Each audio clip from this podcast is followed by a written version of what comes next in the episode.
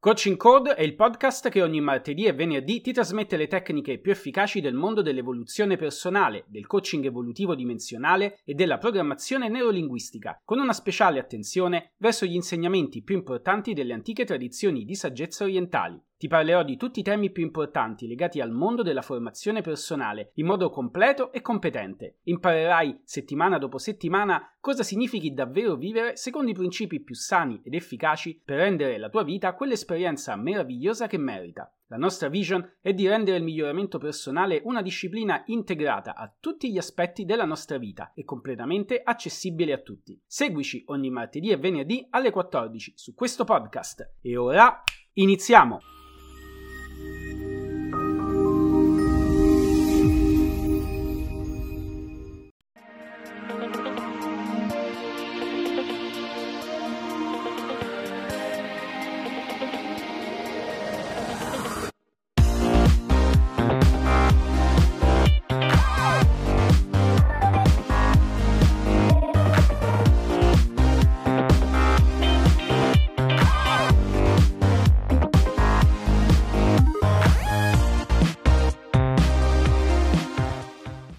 Benvenuto al settimo episodio di Coaching Code. Sono molto contento perché Coaching Code sta riscuotendo un grande successo in poche settimane abbiamo superato ampiamente i 100 ascoltatori, con una media di 30 nuovi iscritti ad episodio. E questo è stato reso possibile soprattutto grazie a te, al fatto che tu mi stia ascoltando proprio adesso, al fatto che stai scegliendo ogni settimana questo podcast per la tua formazione. Quindi grazie, continua a seguirmi e il mondo del coaching e del miglioramento personale non avrà più segreti per te. L'argomento di oggi è tra i più importanti all'interno di tutta la disciplina del coaching, perché si rivolge ad una tipologia di clientela con esigenze molto particolari. Ti sto infatti per introdurre al teen coaching o in italiano al coaching orientato agli adolescenti. Il coaching è una disciplina complessa e nel tempo si è arricchita di moltissimi strumenti e tecniche per rivolgersi ad una clientela sempre più vasta, ma anche sempre più specifica ed esigente.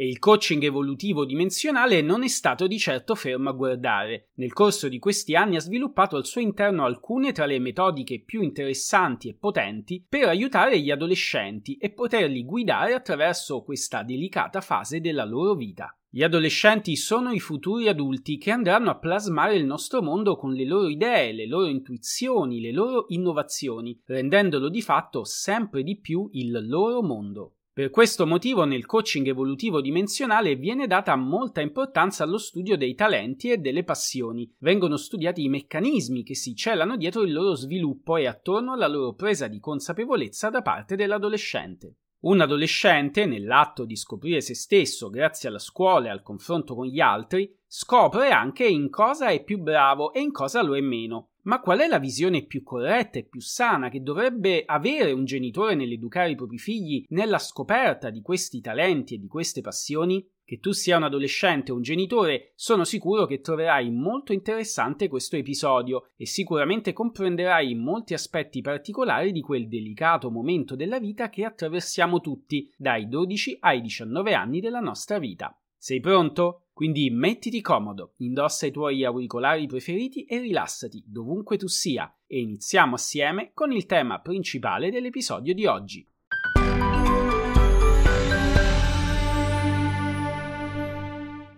Iniziamo dicendo subito che il teen coaching è quella particolare disciplina del coaching che si rivolge in modo specifico ai giovani compresi in quella fascia di età che va dai 12 ai 19 anni. Si tratta di specifici protocolli di miglioramento personale, mirati ed efficaci che permettono il raggiungimento dei principali obiettivi che riguardano lo sviluppo e la maturazione degli adolescenti di oggi. A fianco al team coaching esiste anche un'altra disciplina, sempre connessa con il miglioramento personale e che storicamente è proprio nata per seguire i giovani nel loro complesso sviluppo. Questa disciplina è il mentoring. Il team coaching ed il mentoring giovanile sono attività di sviluppo pensate in modo specifico per gli adolescenti, costituite da decine di percorsi e di tecniche che conducono l'adolescente verso l'acquisizione di specifiche abilità, accompagnate sempre da un aumento della sua consapevolezza. Nel mentoring le tecniche utilizzate sono diverse, più dirette rispetto alle tecniche utilizzate nel coaching. Questo perché un bravo mental coach non deve mai istruire direttamente direttamente il proprio cliente, ma deve aiutarlo a sviluppare le proprie abilità e consapevolezze in modo autonomo. E se questo è vero per un adulto, assume ancora più importanza per un adolescente.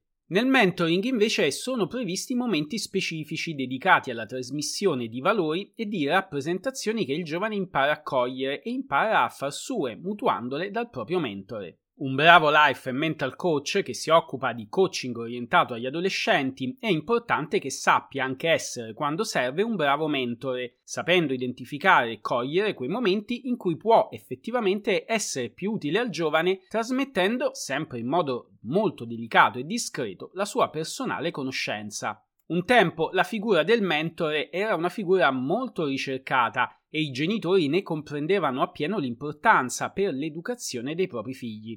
Oggi purtroppo questa consapevolezza è andata a perdersi. Sono pochissimi oggi i genitori più lungimiranti che cercano un bravo mentore o un bravo mental coach per i propri figli. Quei pochi che ne capiscono l'importanza però ne vedono subito i grandi benefici in termini di miglioramento dell'autostima e di maturità dei propri figli. Da sempre quello dell'adolescenza è considerato in effetti uno dei periodi fra i più complessi dal punto di vista evolutivo della persona. Ogni adolescente reagisce a questa delicata fase della vita in modo diverso e con sfumature personali. Ci sono adolescenti che si chiudono in loro stessi e che non comunicano più, altri che diventano arroganti e violenti, altri ancora si trasformano totalmente agli occhi del genitore nell'arco di un'estate e in molte di queste situazioni i genitori non sanno come comportarsi. Alcuni genitori non riescono a trovare un adeguato modello educativo, altri cercano di imitare, con personali rivisitazioni, quelli ricevuti a loro volta dai propri genitori, modelli che però spesso risultano antiquati e comunque inadatti al giovane, che vedono cambiare e trasformarsi davanti ai loro occhi giorno dopo giorno.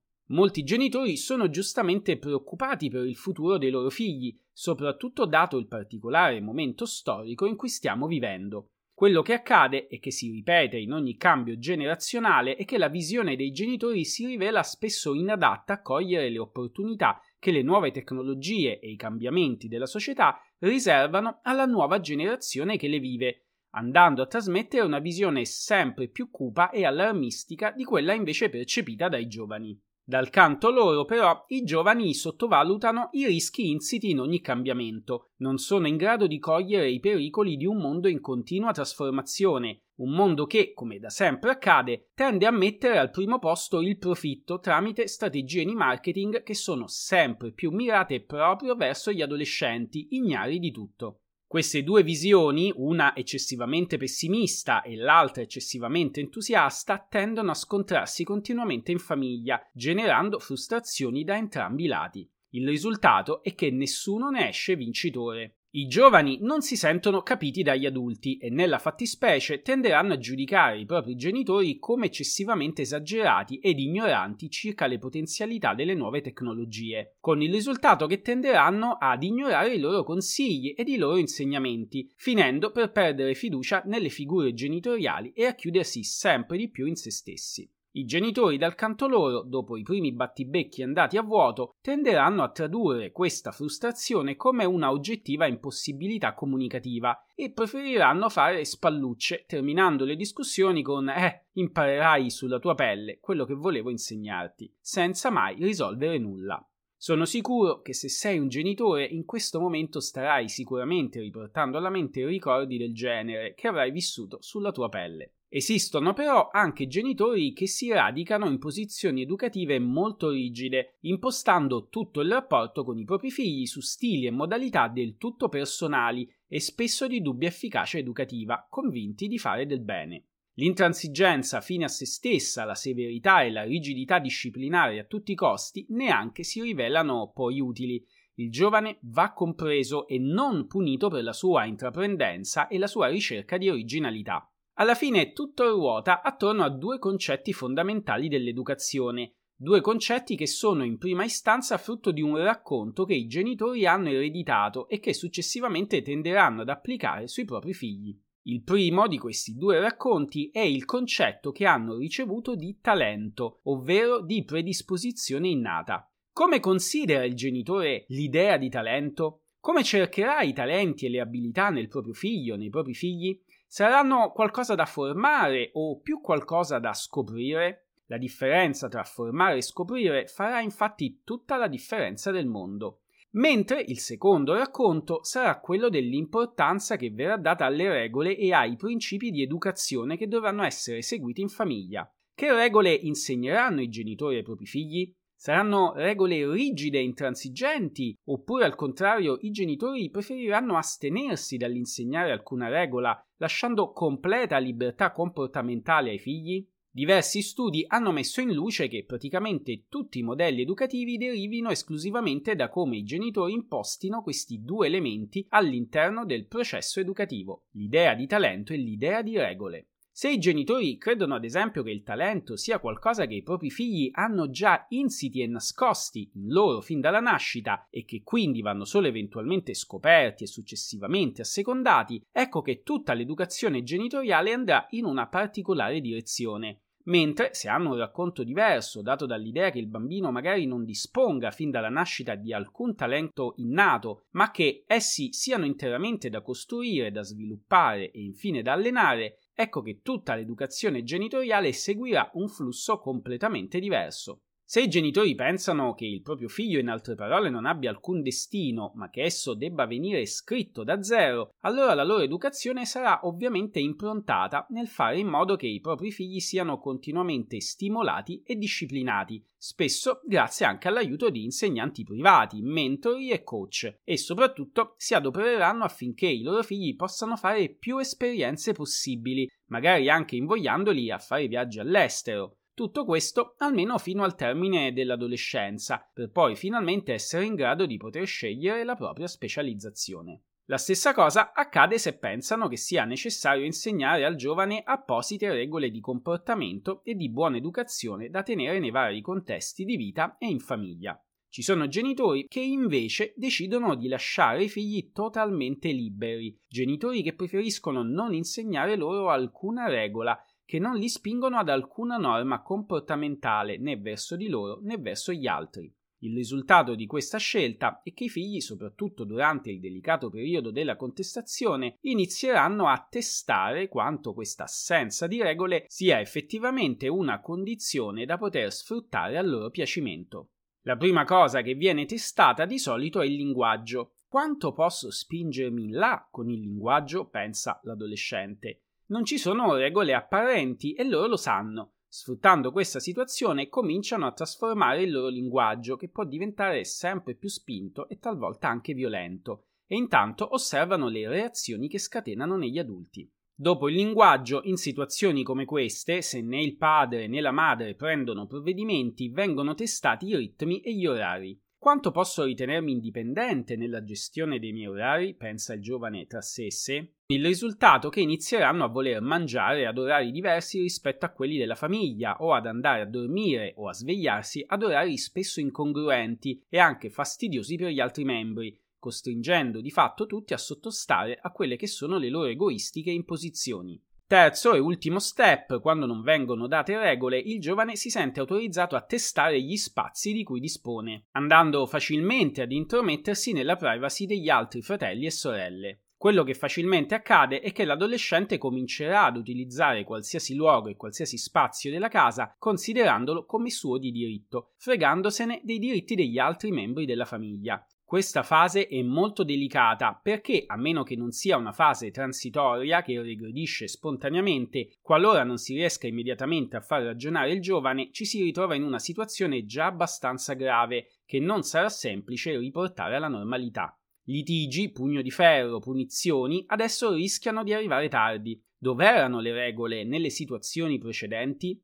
All'interno di questi due estremi ovviamente esistono tante situazioni intermedie, tra cui anche quella in cui i due genitori non siano in completo accordo sull'educazione da dare e questa confusione spesso si ripercuoterà proprio sui figli. Tutto questo sarà causa di ulteriori conflitti e disagi. Sono situazioni complesse e spesso difficili da gestire che richiedono grande competenza e grande professionalità da parte del mental coach. Nel coaching evolutivo dimensionale viene data molta importanza alle abilità e ai talenti che si stanno sviluppando nell'adolescente. Essi vengono considerati però anche sempre in continuo mutamento e trasformazione e mai come un qualcosa di innato da scoprire e cristallizzare. Questo perché ogni essere umano è talmente complesso e mutevole che ciò che siamo in un determinato momento della nostra vita sarà sempre destinato a cambiare. Uno degli aspetti più importanti su cui il team coaching andrà a focalizzarsi sarà l'insegnare all'adolescente ad estendere la propria personale gamma emozionale. Questo aspetto è fondamentale e spesso rappresenta il fulcro di tutto il percorso di coaching orientato agli adolescenti. Purtroppo però questo aspetto è anche quello che viene più spesso ignorato dalle altre metodiche di coaching. In questa fase il mental coach aiuterà il giovane tramite esercizi e tecniche mirate di esplorazione e consapevolezza tipiche della disciplina del coaching a prendere coscienza della gamma emozionale che tende a vivere durante la settimana e lo aiuterà, se necessario, ad estendere tale gamma qualora risultasse troppo povera e limitata, e poter acquisire anche quelle sfumature emozionali su cui risulta carente, oppure ancora ad accorgersi di eventuali emozioni disfunzionali e depotenzianti che il giovane si porta con sé. In questa fase viene anche esaminato il dialogo interno dell'adolescente, il suo cosiddetto inner game, termine specifico proprio del coaching, che si riferisce al complesso gioco di dialoghi, pensieri e ruminazioni mentali che il giovane instaura con se stesso durante il giorno. Torneremo a parlare di inner game e di dialogo interno in un prossimo episodio di Coaching Code. Data la sua enorme importanza, avrà un intero episodio adesso dedicato. Nel team coaching si cercherà quindi di canalizzare queste abilità e di armonizzarle con il particolare stile educativo familiare, ovviamente una volta che esso sia stato esplicitato e chiarito tramite appositi colloqui con i genitori. Quando un adolescente diventa maggiormente consapevole e padrone del proprio dialogo interno e con esso della propria gamma emozionale, riesce ad armonizzare meglio i propri talenti ed i propri piaceri, riuscendo a sviluppare una visione più chiara e nitida di se stesso e di ciò che riesce a renderlo appagato e soddisfatto di sé. Tutto migliora, anche e soprattutto la propria autostima. Questo particolare aspetto rappresenta uno dei cinque fondamenti del coaching evolutivo dimensionale, cinque pilastri su cui verrà costruito tutto il percorso di coaching. Per motivi di tempo non posso parlarti adesso di tutti e cinque questi fondamenti, andremmo ad allungare veramente troppo questo spazio, appesantendolo eccessivamente con troppi concetti, ma ti prometto che saranno pian piano sviluppati nei prossimi episodi. Per adesso è importante che comprendi che lo sviluppo della gamma emozionale dell'adolescente è uno degli aspetti più importanti del teen coaching. Se vuoi ulteriormente approfondire questo tema, ho pubblicato tre articoli sul mio sito www.ilmiomentalcoach.it. Una volta sul sito puoi utilizzare il motore di ricerca nella colonna a destra, scrivendo Teen Coaching. Troverai immediatamente tutto il materiale che ho scritto al riguardo, frutto di anni di ricerche e di studi. Oggi l'episodio termina qui. Spero che l'argomento ti abbia spinto a riflettere, soprattutto se sei un genitore. Rimani ad ascoltarmi ancora per qualche secondo per fare assieme il recap di tutto quello che hai ascoltato oggi e non perdere la consueta storia di crescita personale che ho scelto per questo episodio di oggi. Nell'episodio di oggi ti ho voluto parlare di adolescenti e nello specifico di una delle principali competenze che un bravo life e mental coach deve saper sviluppare, cioè la capacità di aiutare i giovani dai 12 ai 19 anni a scoprire le proprie passioni e con esse a sviluppare i propri talenti. Nello specifico, il teen coaching è proprio quell'ambito del coaching che si occupa di seguire e aiutare gli adolescenti. Questo comporta tutta una serie di accorgimenti e di sensibilità specifiche che vanno prese in considerazione, poiché rispetto al mondo degli adulti gli adolescenti hanno delle esigenze e delle necessità che sono connesse al delicato e particolare momento di crescita e di sviluppo che stanno attraversando. Abbiamo visto che agli occhi di un adolescente il mondo e le sue complessità possono essere vissute in modo molto diverso a seconda principalmente dell'ambiente familiare in cui l'adolescente vive. Un ambiente familiare orientato alla continua presenza di stimoli e di interessi favorirà adolescenti curiosi che saranno spinti a sperimentare più attività. Una delle conseguenze, a cui meno si pensa, è che questa continua alternanza di stimoli favorirà anche amicizie diverse, più variegate, creando un interessante circolo virtuoso a causa del fatto che il giovane sarà spinto a socializzare con coetanei di mentalità diverse e questo a sua volta lo porterà a scoprire anche parti diverse di se stesso mentre al contrario un ambiente familiare con abitudini e con modalità comunicative cristallizzate, prive di novità e di stimoli, condurrà inevitabilmente il giovane a non porsi domande, a frequentare lo stesso giro di amici con gli stessi gusti e con la stessa povertà intellettuale. Quando si fa coaching agli adolescenti bisogna spesso far comprendere queste dinamiche per primi proprio ai genitori, che devono necessariamente farsi carico di questo importante aspetto educativo. Successivamente abbiamo visto come la visione e la rappresentazione del mondo interiore dei figli crei diversi stili educativi da parte delle famiglie. Alcuni genitori impostano tutto il loro modo di comunicare e di educare i propri figli sull'idea che in loro, fin dalla nascita, esistano dei talenti che debbano solo venire scoperti ed assecondati. Altri, invece, imposteranno lo stile educativo attorno ad un'idea di continua formazione e sviluppo di più talenti e capacità, spingendo i propri figli a frequentare attività ed amicizie sempre diverse. Attorno a questi due estremi si configurano tanti stili educativi diversi, ma che comunque ruotano sempre attorno a questi due concetti base. Un secondo aspetto è l'importanza che i genitori danno all'idea di regole e disciplina. Abbiamo visto che quando un adolescente cresce senza regole tenderà ad un certo punto, attorno ai suoi 14-15 anni, a forzare questa situazione, a metterla sotto stress per capire quanta libertà abbia effettivamente. Questo gioco di forza con i propri genitori porterà inevitabilmente ad un'escalation di gesti e comportamenti sempre più estremi, che a sua volta darà luogo a conflitti e incomprensioni da ambo le parti. Nessuno ne uscirà vincente. Abbiamo visto che nel coaching evolutivo dimensionale il mental coach è pienamente consapevole dell'esistenza di queste dinamiche e si adopererà per indirizzare tutta la sua attenzione verso quelle che sono le esigenze del giovane. Per fare tutto ciò, uno dei cinque pilastri del coaching evolutivo dimensionale è quello di insegnare all'adolescente come estendere la propria gamma emozionale e successivamente come imparare a padroneggiare il proprio dialogo interno. Questo lo porterà a sviluppare maggiore consapevolezza nelle proprie capacità e quindi anche maggiore sicurezza in se stesso. Prima di salutarti voglio lasciarti con una storia che spero ti farà riflettere. È una storia che racconto spesso nei corsi di formazione perché insegna molto sul modo in cui l'essere umano ragiona e si impegna quando deve raggiungere i propri obiettivi. In un corso di formazione, il responsabile del corso, un mental coach con molti anni di esperienza, stava tenendo un seminario davanti ad alcuni genitori, seminario che verteva proprio su come l'essere umano reagisce alle sfide. Ad un certo punto chiese ad alcuni dei partecipanti di prendere parte ad un interessante gioco. Alcuni volontari quindi si alzarono per partecipare.